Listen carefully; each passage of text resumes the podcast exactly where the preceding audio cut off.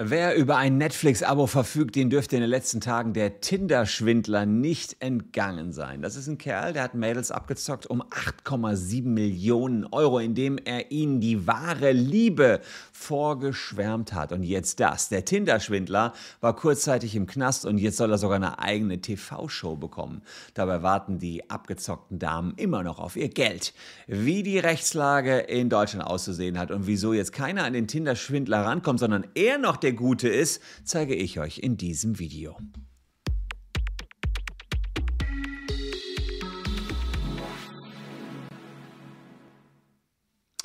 Hallo, ich bin Christian Solmecke, Rechtsanwalt und Partner der Kölner Medienrechtskanzlei Wildeborger und Solmecke. Und für dieses Video habe ich mich mal wieder sehr investigativ und intensiv vorbereitet. Ich habe mir nämlich die ganze Folge der Tinder-Schwindler auf Netflix angeguckt. Ganze 90 Minuten. War aber wirklich gar nicht so schlecht. Der Typ ist ein Freak. Und ich zeige euch diesen Freak mal. Ähm, das hier ist der Tinder-Schwindler. Sieht also eigentlich ganz unschuldig aus, fährt immer dicke Karren, hat dicke, teure Uhren an und sein Konzept war, dass er auf ähm, Tinder unterwegs war und wenn es ein Match gab, dann mh, haben die Frauen sich natürlich immer mal im Internet angeguckt, wer ist das denn eigentlich? Und dieser Simon Leviev, so hat er sich genannt bei Tinder, war angeblich ein Riesenglücksfall für die Damen. Er reiste gerne, war gut aussehend, er war sehr charmant und Sohn eines Diamanten-Tycoons. Das jedenfalls erzählte sein Instagram-Account, den ich euch leider nicht zeigen kann, weil er mittlerweile gesperrt ist, aber lange Zeit hat er den aufgebaut und dieser usbekische Diamantenmillionär Lev Leviev sollte angeblich der Vater sein von dem Simon Leviev. Also dachten sich die Damen, lerne ich den mal kennen. Das ging allerdings auch so, die haben den kennengelernt. Er sagte, ich steige jetzt hier gleich im Privatjet, willst du mitkommen? Sagt die Frau, ja, ist klar, wenn, wenn ich habe jetzt eh nichts vor, fliegen wir aus London mal eben nach Griechenland oder wo auch, oder Bulgarien oder wo auch im Ungarn fliege ich mal mit. Und super teuer essen, haben direkt mit dem gepennt und fand, fand also so alles toll. Damit hatte er die natürlich so ein bisschen am Haken. Hat den Blumen geschickt, also irgendwie wusste er auch, wo die Knöpfe sind, die er bei den Frauen zu drücken hat. Das Problem ist, sein echter Name ist nicht Simon Leviev, sondern Shimon Hayut. Er wird in Israel gesucht wegen falscher Pässe, wegen verschiedener Betrugsdelikte und saß schon mal in einem finnischen Gefängnis, weil er Frauen betrogen hat. Ähm, apropos betrogen, vielleicht mal der Hinweis für alle, die es noch nicht mitbekommen, es gibt ein neues Datenleck. Da sind auch irgendwie viele von euch betrogen worden, beziehungsweise 700.000 Deutsche sind betroffen, die bei Mediamarkt, Otto, Check24, Rakuten, Ideale, Hut und so weiter ein Konto haben, auch bei Kaufland. Könnt ihr jetzt checken, ob ihr betroffen seid. Die Daten sind nämlich ziemlich frei im Netz unten in der Caption. Äh, aber während das hier tatsächlich äh, jetzt von den einzelnen Märkten nicht so gesteuert worden ist, sondern eher äh, von dem großen Portal, was die Märkte verwaltet hat, ausgelöst worden ist, war der Tinder-Schwindler schon sehr darauf fokussiert, die Damen hinters Licht zu führen. Und woher hat er eigentlich die ganze Knete? Wie hat er den Luxus finanziert? Naja, das Ganze war ein Schneeballsystem. Er hat also die eine Frau, ähm, die auf ihn hereingefallen ist, die, die hat er davor gegaukelt, da hätte er Millionen oder über Millionen. Und jetzt ähm, hätte er aber gerade kein Geld. Aus irgendwelchen Gründen kommt da nicht an Geld. Und die Frau solle ihm bitte kurzzeitig einen Kredit geben. Hat die dann auch gemacht, weil sie ihm vertraut hat. Er hat es dann irgendwie über American Express Karten so gedeichselt, dass die auf die Frau lief. Mit denen konnte er dann wieder bezahlen und damit hat er die Privatjets gezahlt für die nächste Frau, die ihm dann wieder vertraut hat, dass er rich ist. Also das war schon ziemlich perfide. Und das Gute war, wenn man ihn gesucht hat, hat man eben nur seine äh, Instagram-Accounts ge äh, gefunden. Mittlerweile sieht es übrigens anders aus. wenn jetzt eine Frau Simon Leviev sucht, findet sie nur Tinder-Schwindler, Opfer, Verurteilungen und, und, und. Und jetzt hier sieht man die Bilder, die er gepostet hat. Die alten Bilder sind hier auch noch zu finden, wenn man hier auf die Bildersuche geht. Das schon noch, ja, wie er sich immer im Privatjet gezeigt hat. Aber die Frauen haben alle die gleichen Bilder von ihm geschickt bekommen. Das ist eine derjenigen, die da von ihm betrogen worden ist. Und die eben hier, sie ist es hier, äh, ich glaube, es war eine Norwegerin oder eine Schwedin, die hat 250.000 Euro aufgenommen. Die hatte sie gar nicht, aber er hat mit ganz vielen Tricks sie dann angestellt, so getan, als wenn sie für ein Diamantenunternehmen äh, arbeitet. Dann hat American Express ihr wieder den Kreditkartenrahmen ange, äh, erhöht und damit kam sie in eine Spirale rein, mit der sie jetzt eben 250.000 Euro Schulden hatte. Und ähm, in der Doku veröffentlichte Netflix dann alle Informationen. Das führte dazu, dass Tinder mittlerweile eine interne Untersuchung angestellt hat, ihn gesperrt hat unter allen bekannten Namen. Auch Instagram hat seine 250.000 Abonnenten dann oder seinen Account auf privat gesetzt, also dass er da nicht mehr rankam. Was ist die grundsätzliche Masche hinter dem, was der Tinder-Schwindler da gemacht hat? Das ist nicht neu, das ist Romance Scamming oder Love Scamming auch genannt. Da geht es, Scam, Betrügen, geht es immer darum, dass man gefälschte Profile in Singlebörsen wie Tinder oder Bumble einstellt. Es handelt sich dabei um besonders attraktive Fotos und potenziell gut verdienende Menschen mit Berufen wie beispielsweise ein Rechtsanwalt, ein kleiner Scherz hier halt ein Diamantenhändler. Und dann kommt erstmal eine spontane Kontaktaufnahme mit dem potenziellen Opfer. Meistens kommt es nie zu einem unmittelbaren Kontakt. Das, was hier beim Tinder-Schwindler passiert ist, ist schon hm, recht krass, dass man sich wirklich mit dem Opfer trifft. Meist läuft das alles per Telefon ab. Aber naja, erstmal eine Kontaktaufnahme mit dem Ziel, dass das Opfer sich Hals über Kopf verliebt und den Täter finanziell unterstützt. Es gibt umfangreichste Mails, umfangreichste Chats, umfangreichste Telefonate. Man denkt wirklich, man wäre da der Tollste der Welt. Und ich habe letztens eine Reportage, ich glaube im Spiegel gelesen, da gibt es einen Ort in, ich meine Tunesien, Tunesien, das, das, der ist so der, die Zentrale des Romance Scamming oder Afrika, weiß ich nicht, ja, klar ist ja Afrika, äh, Romance Scamming und da geht es darum, dass da wirklich alle nur morgens zur Arbeit gehen, acht Stunden, äh, Stunden am Tag, da Leute veräppeln, da sich Profile ausdenken, in diesen Profilen acht Stunden le le äh, leben, versuchen, dass, dass die Damen denen Geld überweisen und dann machen die Feierabend. Also die sehen das richtig als Job.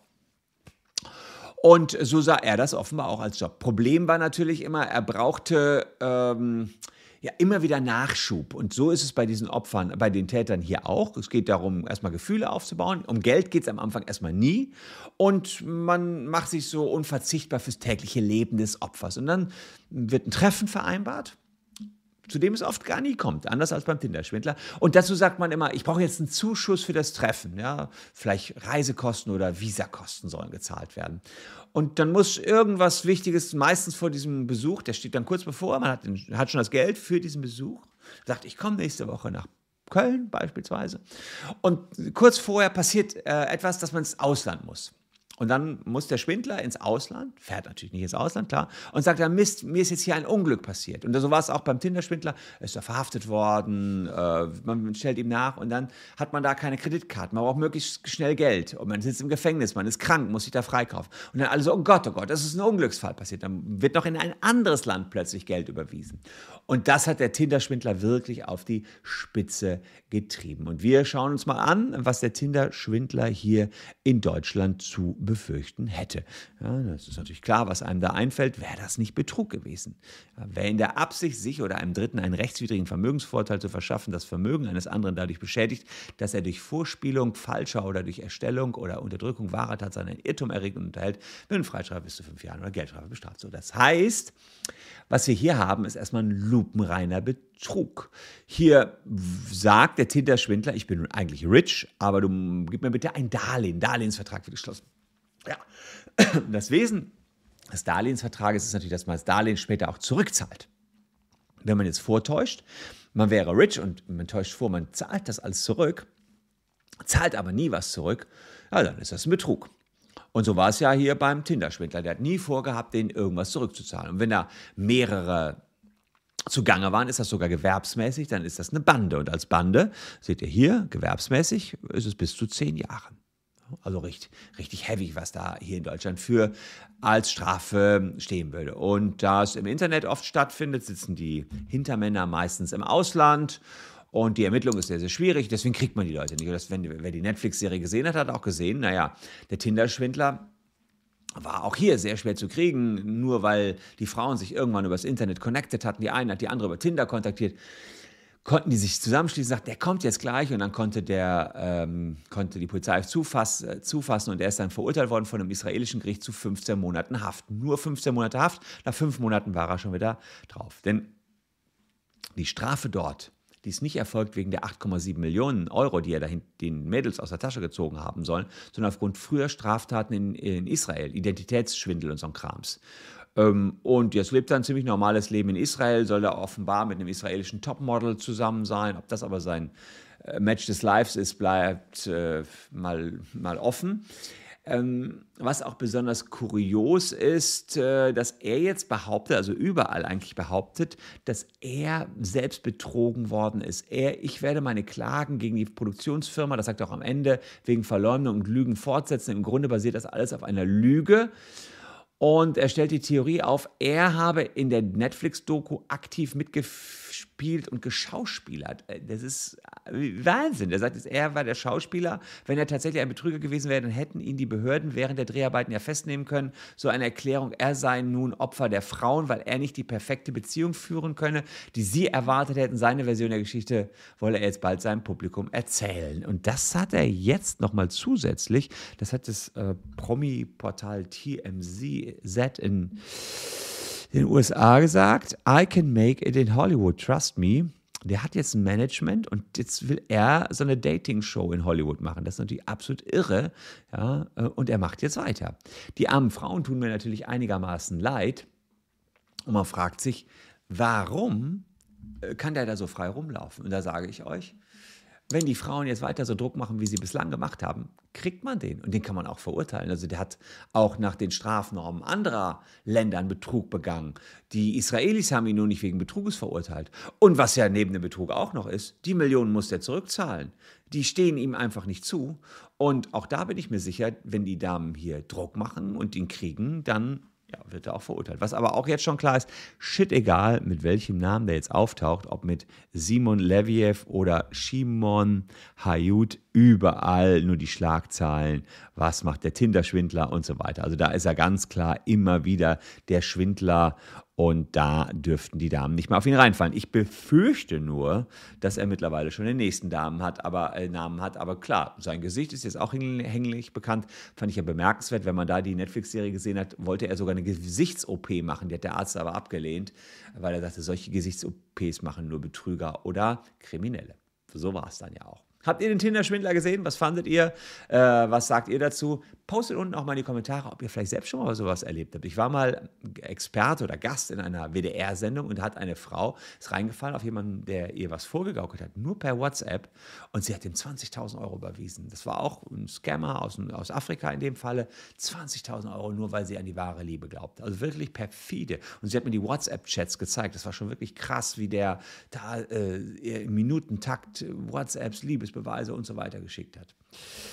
Ja, schlimm sowas und der kann Aufklärung wirklich nicht schaden, dass man wirklich immer auf der Hut ist, selbst wenn die Gefühle mit einem durchgehen und man wirklich verliebt ist, man nochmal hinterfragt, kann das hier wirklich wahr sein, dass ich jetzt hier auf Tinder gerade den Milliardärssohn kennengelernt habe, mein Prinz. Und die eine in äh, der Netflix-Serie hat den ja auch wirklich als Prinzen dann äh, mit so einem Prinzenlogo immer in ihrem Handy abgespeichert.